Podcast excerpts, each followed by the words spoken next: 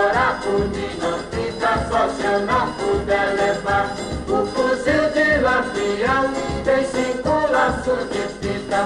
No lugar que ele habita não falta moça bonita. Elas percorreram uma jornada de incertezas, brutalidade, inconstância e fuga permanente. Marginalizadas e convivendo diariamente com a violência física e sexual, foram alvo da repressão policial por sua ligação com homens fora da lei. Vítimas do machismo, implacável num ambiente do banditismo social, muitas perderam a vida de forma cruel pelas mãos de seus próprios companheiros. Outras, executadas pela ordem pública, tiveram suas cabeças expostas como troféus em vias públicas e seu corpo profanado. Mas algumas sobreviveram, para dar seu testemunho e mostrar que a força da mulher resiste, mesmo em situações contraditórias e de grandes dificuldades. Na Semana Internacional da Mulher, o Escutando História resgata a trajetória de mulheres que conheceram de perto o universo do cangaço. Raptadas de seus lares ainda na puberdade, forçadas a uma vida de precariedade ou decididas a seguir voluntariamente seus companheiros criminosos, elas não escaparam, no ambiente do banditismo, das garras do machismo e da estrutura patriarcal que já conheciam intimamente em sua vida pregressa. Para sobreviventes desta página peculiar da história social brasileira, sua vida após o fim do cangaço foi marcada pelo anonimato e posteriormente pelo frequente descrédito a respeito de suas experiências convivendo com cangaceiros. Foi a coragem dessas mulheres, tanto de persistir em uma vida de fuga e incerteza, quanto de revelar, já na velhice, um passado problemático que permitiu conhecer um pouco do universo do banditismo social no Nordeste do Brasil nas primeiras décadas do século XX.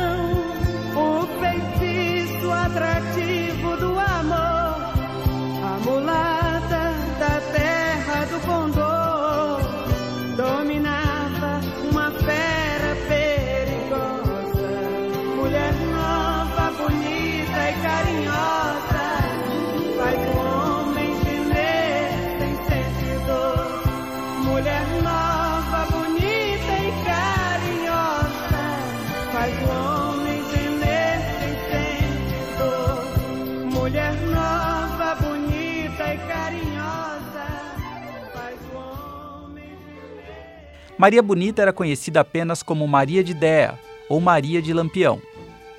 Nascida na fazenda Malhada da Caiçara, na época localizada no município de Santo Antônio de Glória, hoje Paulo Afonso, Maria Gomes de Oliveira foi a primeira mulher a ingressar no cangaço. Seu primeiro encontro com Virgulino Ferreira, o Lampião, foi em 1929, na casa dos pais de Maria, que era sobrinha de um dos coiteiros do rei do cangaço. Coiteiro era o nome dado àqueles que ofereciam asilo e proteção aos cangaceiros, fornecendo esconderijos, alimentação, água e locais de descanso. Na época deste encontro, Maria de Déia estava separada de seu primeiro marido, o sapateiro José Miguel da Silva, conhecido como Zé de Neném. Ela havia se casado com ele aos 15 anos, e o casal não chegou a ter filhos, já que José era estéril. Maria de Déia e Zé de Neném tinham brigas frequentes, e por isso era comum que ela voltasse de tempos em tempos para a casa dos pais, onde se deu seu primeiro encontro com Lampião. Há relatos de que Maria já nutria muita admiração pelo líder cangaceiro e sentia até um amor platônico por ele antes mesmo de conhecê-lo. Mas foi a partir deste primeiro encontro que a atração recíproca entre os dois selou seus destinos. Como os versos da música de Zé Ramalho, cantadas pela cantora Amelinha, revelam, o rei do cangaço, fera perigosa, caiu de amores pela mulata da terra do Condor. Lampião passou mais tempo do que planejado na malhada do Caiçara e Maria não pensou duas vezes quando chegou o fim de sua estadia. Juntou seus poucos pertences e partiu com ele e seu bando, abrindo um precedente para o ingresso de mulheres no grupo. O cangaço foi um fenômeno de banditismo social bastante relacionado com as condições de vida no Nordeste brasileiro. Sua ocorrência pode ser localizada até bem antes, em fins do século XVIII. José Gomes, o Cabeleira, que virou personagem do romance do escritor Franklin Távora, teria sido um dos primeiros cangaceiros do Brasil. Ele teria aterrorizado a região da Zona da Mata Pernambucana. Seus crimes e façanhas viraram lenda em cordéis e no cancioneiro popular. O primeiro grande líder cangaceiro viria a ser conhecido em finais do século XIX. Antônio Silvino, o precursor de Lampião, entrou para o cangaço em 1896, juntando-se ao seu tio após o assassinato de um familiar em uma disputa de terras. Ele percorreu o sertão de Pernambuco e da Paraíba, tendo sido preso em 1914. Foi libertado em 1937 com um induito de Getúlio Vargas. O termo cangaceiro tem sua origem na palavra canga, um utensílio de madeira utilizado para prender a junta de bois ao arado ou ao carro. Cangaceiros que prestavam serviços aos grandes latifundiários em troca de dinheiro geralmente eram mais conhecidos como jagunços. Os cangaceiros que ficaram célebres foram os que se aproximavam da noção de bandido social, ao agirem de forma independente, aplicando sua própria justiça muitas vezes de forma cruel vagando em grupos por cidades, fazendas e se embrenhando nas zonas mais inóspitas do sertão, os cangaceiros pilhavam, matavam e também estupravam mulheres por onde passavam. O ponto de vista da população em relação a eles era dúbio. De um lado, eram odiados pelo comportamento violento e pelos crimes que cometiam. Por outro, alcançavam certa simpatia de uma parcela da população que por eles era protegida e também pelos atos de caridade que promoviam entre os mais pobres. Muitos, principalmente os pequenos proprietários de terras e trabalhadores do campo, os viam como uma arma de defesa em relação ao arbítrio de grandes latifundiários. A ausência do Estado na região e a inexistência de uma garantia do cumprimento da lei e da ordem criaram um terreno fértil para que esses grupos se expandissem e ganhassem simpatia de muitos. Para os mais miseráveis, Muitas vezes o cangaço era garantia de vingança e proteção. De 1929 a 1938, Maria Bonita percorreu a Caatinga com Lampião e seu bando. Segundo a escritora Adriana Negreiros, autora do livro Maria Bonita, Sexo, Violência e Mulheres no Cangaço, a companheira de Lampião foi mitificada após a morte, ganhando um simbolismo que não tem relação com a realidade. Segundo a escritora, a ausência de informações oficiais sobre as mulheres no cangaço fez com que elas fossem identificadas apenas como criminosas cruéis e sanguinárias pelo poder público e pela imprensa da época.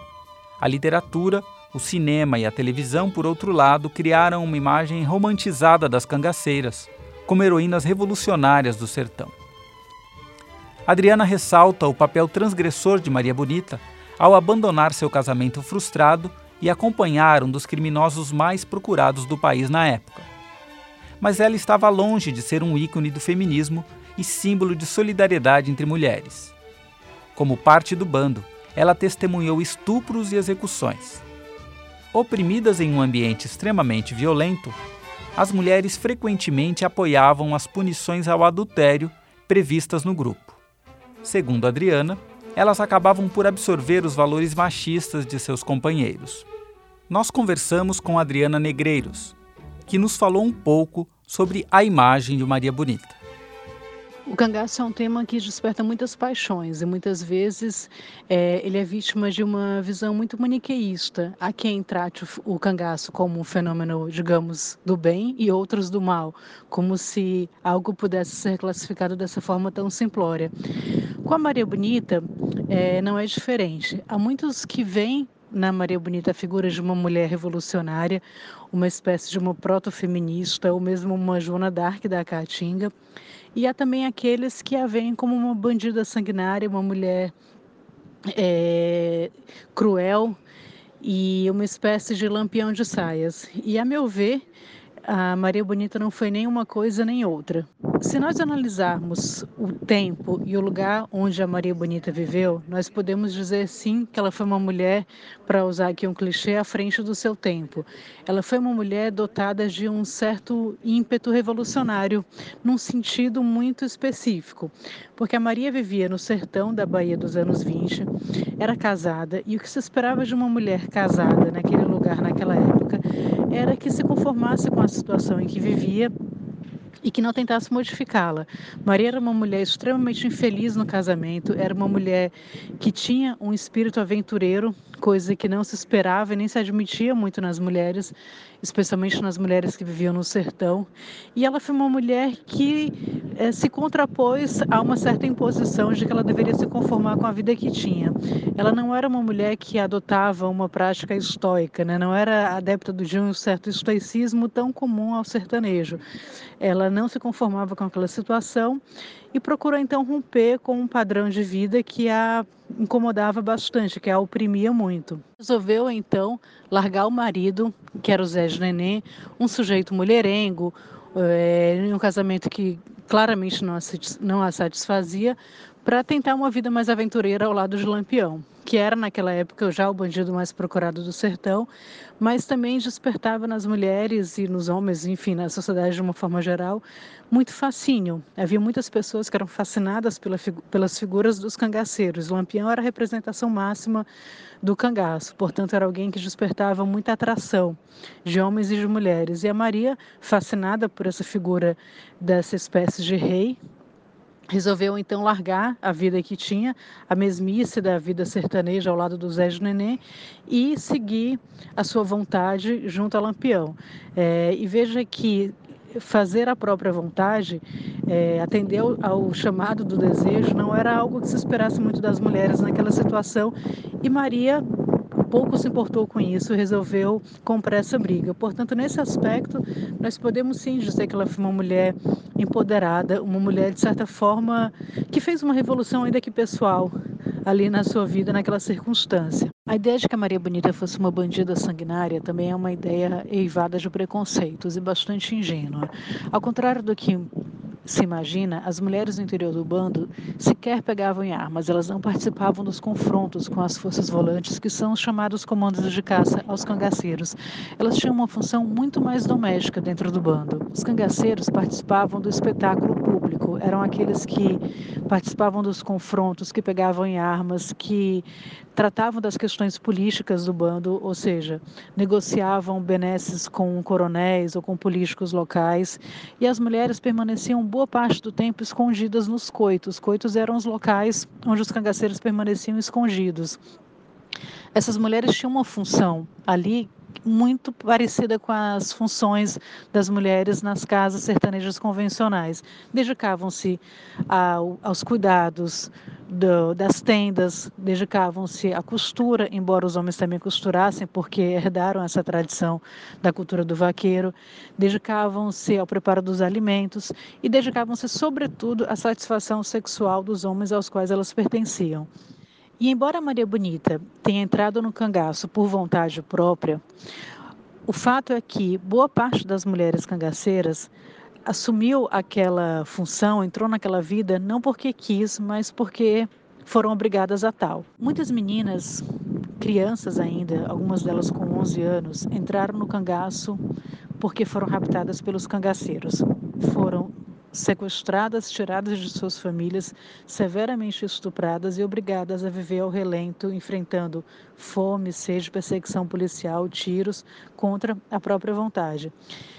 E de uma maneira muito triste, essas meninas que foram roubadas estupradas e eram, portanto, vítimas terríveis, eram tratadas pelas forças policiais como bandidas, o que é uma crueldade terrível, porque elas eram, ao mesmo tempo, vítimas do cangaço, porque haviam sido retiradas dos seus lares, ainda crianças, estupradas e obrigadas a uma existência miserável, e eram vistas pela polícia como bandidas, como mulheres de cangaceiros. Portanto, para elas não havia alternativa, não havia nenhum lugar onde elas pudessem encontrar algum conforto, alguma proteção, alguma segurança, algum resguardo.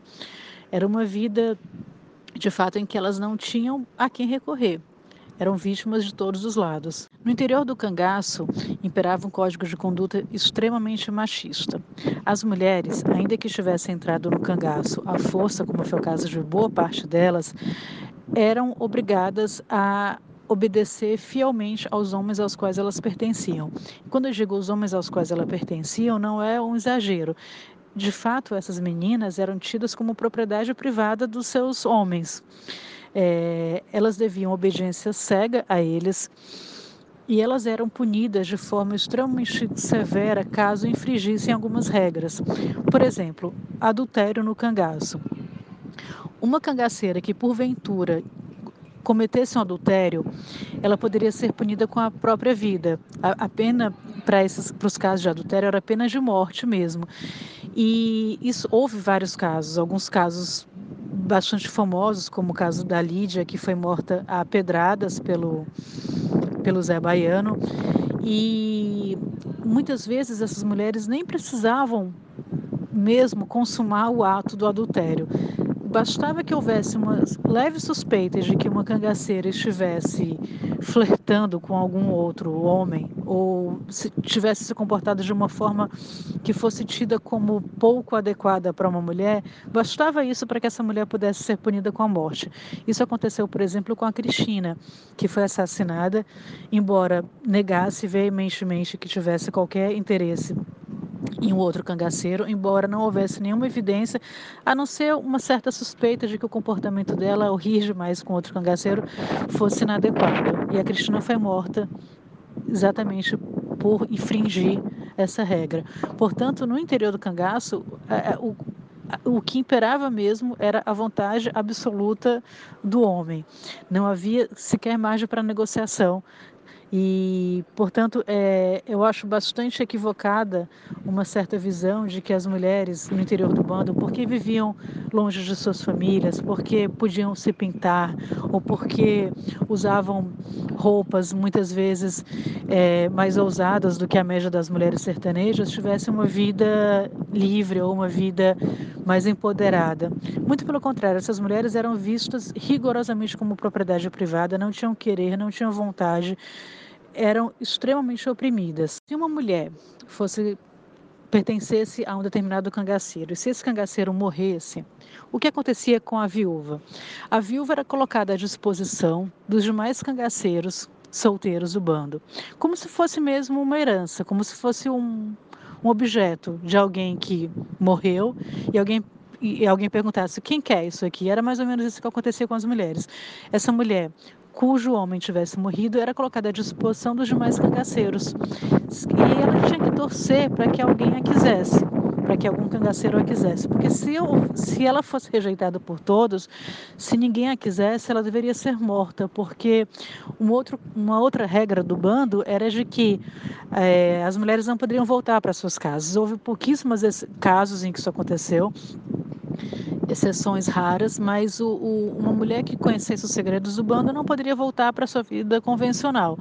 Por isso, uma mulher que fosse que perdesse o, o marido, vamos dizer assim, ela tinha que torcer para ser escolhida por algum outro cara, para que ela preservasse pelo menos a sua própria vida. Algo que me chamou muito a atenção ao longo do processo de pesquisa para a produção do livro foi como os relatos das mulheres que sobreviveram ao fim do cangaço foram desacreditados. É, muitas vezes essas mulheres tiveram suas narrativas simplesmente ignoradas, como se elas não existissem quando essas mulheres foram ouvidas, elas foram muitas vezes também ridicularizadas. Por exemplo, a Dadá, Dadá foi a mulher do Corisco. A Dadá entrou no cangaço aos 12 anos, raptada pelo Corisco, terrivelmente estuprada logo após o rapto, quase morreu quando foi vítima dessa violência sexual. Ela contou essa história inúmeras vezes sobre como foi o ingresso dela no cangaço, sobre o que o Corisco fez a ela, sobre como ela era oprimida no interior do bando e sobre como a vida era miserável. Vida miserável é uma expressão que a própria Dadá usa. E a Dadá entrou para a história como uma doida, porque muita gente dizia: Dadá é uma baita de uma mentirosa, Dadá inventa muita coisa. Olha o que a Dadá conta sobre o Corisco. Também não foi bem assim. Há quem diga até que a Dadá era tão é, assertiva, muitas vezes no bando, tentava ser uma mulher assertiva, que atrapalhava o corisco. Então, essas mulheres eram tidas como, apesar de todo o sofrimento, apesar de tudo que elas enfrentavam, muitas vezes elas eram tidas como algo incômodo, como um empecilho para que os homens pudessem florescer nas suas empreitadas. A Sila, por exemplo, foi raptada também aos 11 anos e foi violentamente estuprada passou a vida contando isso. E houve casos em que ela contou isso e as pessoas riram. E as pessoas achavam engraçado quando essas mulheres contavam, por exemplo, histórias terrivelmente dramáticas. Há vídeos em que a Sila conta sobre como ela tentou evitar o estupro e isso me chamou muito a atenção, como os relatos dessas mulheres foram desacreditados. Essas mulheres entraram muitas vezes para a história como doidas, como mentirosas, como mal agradecidas. Havia quem dissesse, por exemplo, que a Dadá, por ter entrado no cangaço muito jovem e ainda analfabeta, devia agradecer ao Corisco por tê-la ensinado a ler e a escrever durante o tempo em que ela conviveu com ele num cangaço. E que, portanto, falar mal dele é, seria um ato de ingratidão diante de tudo que ele fez por ela, por ter cuidado dela, por ter alfabetizado, por tê-la alimentado. É, é, é, um conjunto de absurdos que eu, com os quais eu me deparei ao longo desse processo de produção do livro. E fui percebendo exatamente isso, como essas mulheres muitas vezes não entravam na história do cangaço simplesmente porque se ignorava a existência delas ou mesmo o fato de que elas eram humanas, era uma desumanização absurda é, isso aconteceu não apenas a posteriori, como naturalmente aconteceu durante o cangaço. Quando as cangaceiras eram presas pela polícia e eram tratadas como bandidas, mesmo que muitas delas estivessem ali como vítimas porque haviam sido raptadas, é, a, a tendência geral da polícia, ou mesmo dos jornalistas que escreviam matérias a respeito da, da prisão dessas mulheres, era de tratá-las como se fossem. Como se fossem bandidas e, e, e ridicularizando a, a, os relatos delas ou a, tratando essas mulheres como meros objetos, como meros enfeites.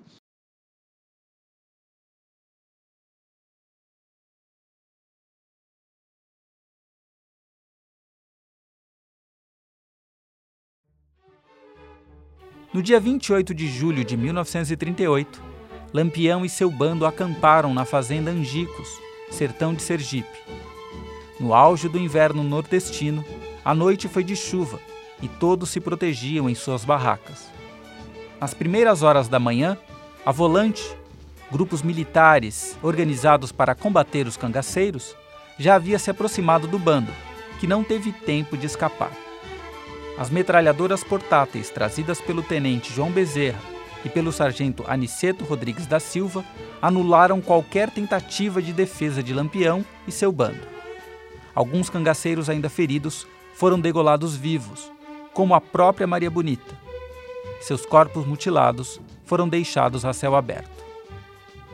Um detalhe diz muito sobre a percepção a respeito das mulheres companheiras dos cangaceiros. O corpo sem cabeça de Maria Bonita tinha um pedaço de madeira que fora introduzido em seu órgão sexual pelos membros da volante. Uma última profanação a uma mulher que teve coragem de seguir seu próprio destino. Sua cabeça, junto à de Lampião e de outros cangaceiros mortos, foi exposta nas escadarias da prefeitura de Piranhas, em Alagoas. Elas ficaram expostas por décadas no Museu Antropológico Estácio de Lima, em Salvador. Seus restos mortais só foram sepultados em 6 de fevereiro de 1969. Na mesma manhã trágica da Grota de Angicos, também estava presente Hilda Ribeiro da Silva, a Sila. Companheira de Zé Sereno, Sila era de Poço Redondo, Sergipe. Ela passou apenas dois anos ao lado dos cangaceiros e chegou a ter um filho em um período marcado por grandes combates com a polícia. Segundo seus relatos, Maria Bonita teria sido a parteira e a criança foi deixada aos cuidados de conhecidos da família, mas acabou não resistindo. No trecho desta entrevista concedida ao apresentador Jô Soares, ela fala de sua relação com Zé Sereno. Quando é que você começou a, a, Você chegou a gostar do Zé Sereno? Com o tempo a coisa Olha, foi mudando? Como é que foi? A gente gostava, não vou dizer que eu gostava, era um respeito que a gente tinha, porque quando naquela época não existia esse negócio de separação, nem nada, e mesmo nem que a gente quisesse separar, não podia sair do, do mato mais. Ninguém queria ser presa, né? Claro. Porque se eu saísse, eu tinha que ser presa, né? É. Eu tinha que acompanhar ele. E acostumei respeitando ele até quando cheguei aqui em São Paulo, em 81, foi quando ele morreu, né? A história de Sila é surpreendente porque ela foi uma testemunha presente da chacina que dizimou o bando de Lampião. Neste áudio, presente no LP Música do Cangaço, ela também deu um depoimento sobre a véspera e a trágica manhã do ataque. Aí a Maria estava conversando comigo, aí a Maria falou assim: Eu tenho certeza que eles não me matam. Eu estava tão perto da Força Lagoana matar ela, né? E naquilo que nós estávamos conversando, eu vi uma luz em cima do morro, acendia e apagava. Eu falei para Maria, eu disse, Maria, não é uma lanterna? Aí ela olhou assim, ela fumando, olhou, disse assim, não, é vagalume. Mas naquilo que ela disse que era vagalume, eu não prestei mais nem atenção na conversa dela. Fiquei só olhando, ela conversando e eu olhando. Acendia e apagava, acendia e apagava. De fato, já era eles, já rodeando o coito já tomando já os pontos que deveria ah, pegar. Mas eu não falei nada. Eu digo, bom, ela é mais velha do que eu na idade, e Mesa é mais velha na experiência. Cheguei lá, não falei nada para o José. Aquilo nós deitamos. Quando foi às seis horas, o José levantou, disse, você não vai levantar? Eu disse, não, vou ficar mais um pouquinho deitado. O José deitou como de costume, que a gente levantava, cada um ia rezar suas orações. Se descesse com o lampião, rezava com o lampião, quem não queria, separava e ia rezar. Aí quando José desceu, chegou lá, o primeiro tiro foi no, no amoroso, que ele pulou que nem corrupio. E depois que continuou o tiroteio, aí eu fiquei, naquele os primeiros tiros eu já levantei, peguei o bornal, mas não cheguei nem a me calçar porque não deu tempo. E eu saí, e o Zé, depois o, o outro, quando atirou, já atirou na cabeça de Lampião, porque ele não brigou. Porque se ele tivesse brigado, tivesse deixado ainda ele. Mas o primeiro tiro já atingiu na cabeça. As árvores caindo, chique-chique, mandacaru, facheiro, tudo caindo por cima, quixabeira, todas aquelas árvores que tem lá no norte, caindo tudo, porque a, os tiros cortavam tudo. Aí quando eu cheguei mais na frente, estava bastante soldado. Eu sei que eu olhei assim, tinha uma pedra e eu me deitei atrás da pedra. E eles atirando, atirando, vem para cá, vem para cá. E eu fiquei ali deitado. Naquilo que eu estava deitado, atrás da pedra, o criança ia passando. Aí criança me viu, disse assim, Sila, desce. Quando eu fui descendo, ah, eu cheguei ao ponto, mas eu não levantei. Na hora que ele desce, mas eu saí me arrastando em cima de chique-chique, em cima tudo o mato que tinha. Mas quando eu levantei, eu levantei assim na, perto de Nedina. Eles atiraram, acertou Nenedina, na cabeça de Nenedina. De fato, os miolos da cabeça de Nenedina voou tudo nas minhas costas. Olha, teve tanta coisa que me ensinou no, no, no, no cangaço. A primeira, ter um filho e não poder criar.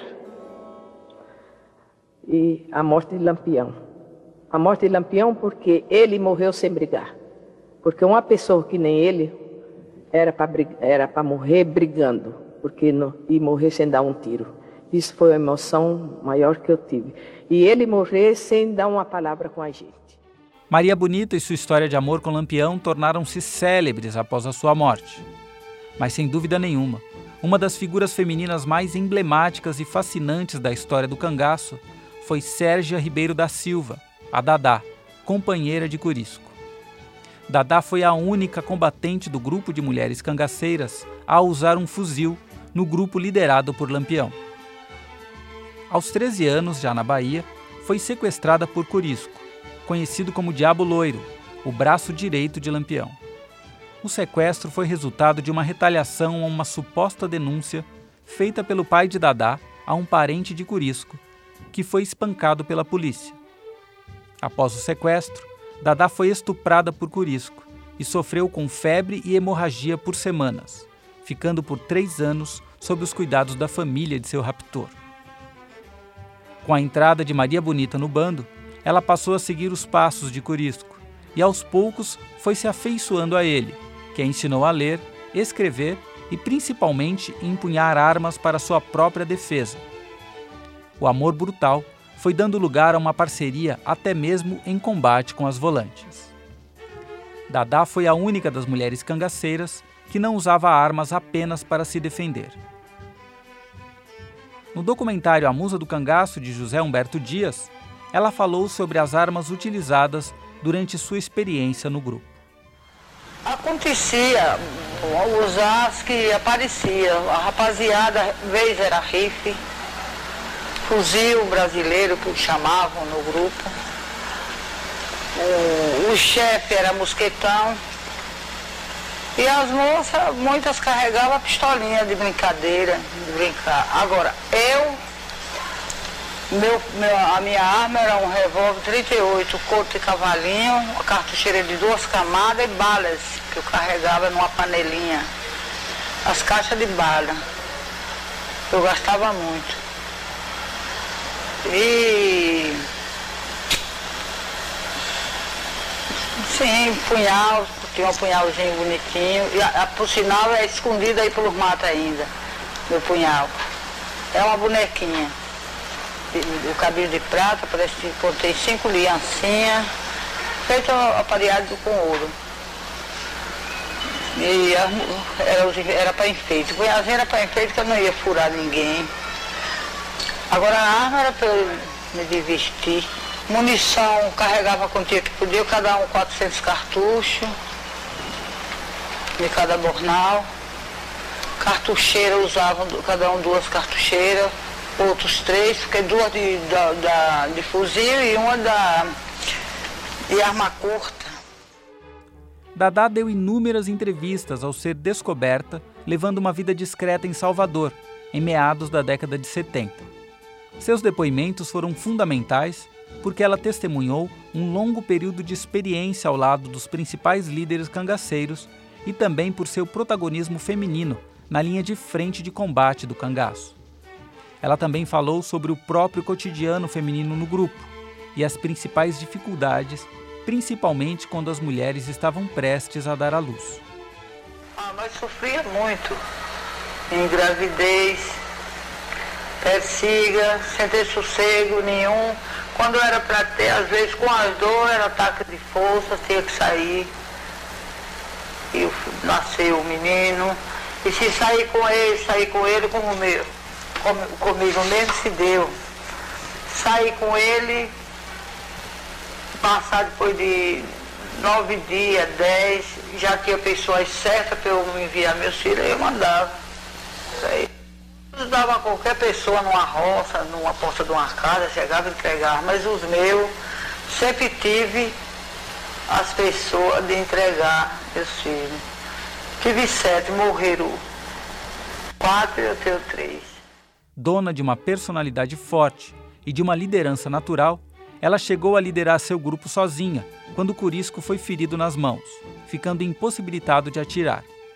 Em 25 de maio de 1940, Dadá, Curisco e alguns membros do grupo foram cercados em Brotas de Macaúbas, Bahia, pela volante do tenente Zé Rufino. Curisco foi atingido gravemente no intestino e morreu horas depois. Dadá foi atingida na perna direita. Devido às condições precárias em que ela foi encarcerada, seu ferimento infeccionado acabou progredindo para uma gangrena, o que resultou na amputação quase total de sua perna.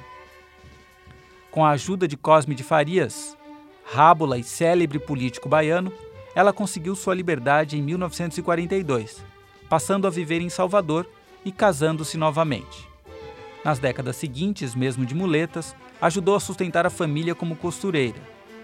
Mergulhada no anonimato durante anos, voltou a relatar suas experiências décadas mais tarde e lutou ativamente para que os restos mortais de seus companheiros, expostos no Museu de Antropologia, recebessem finalmente uma sepultura digna.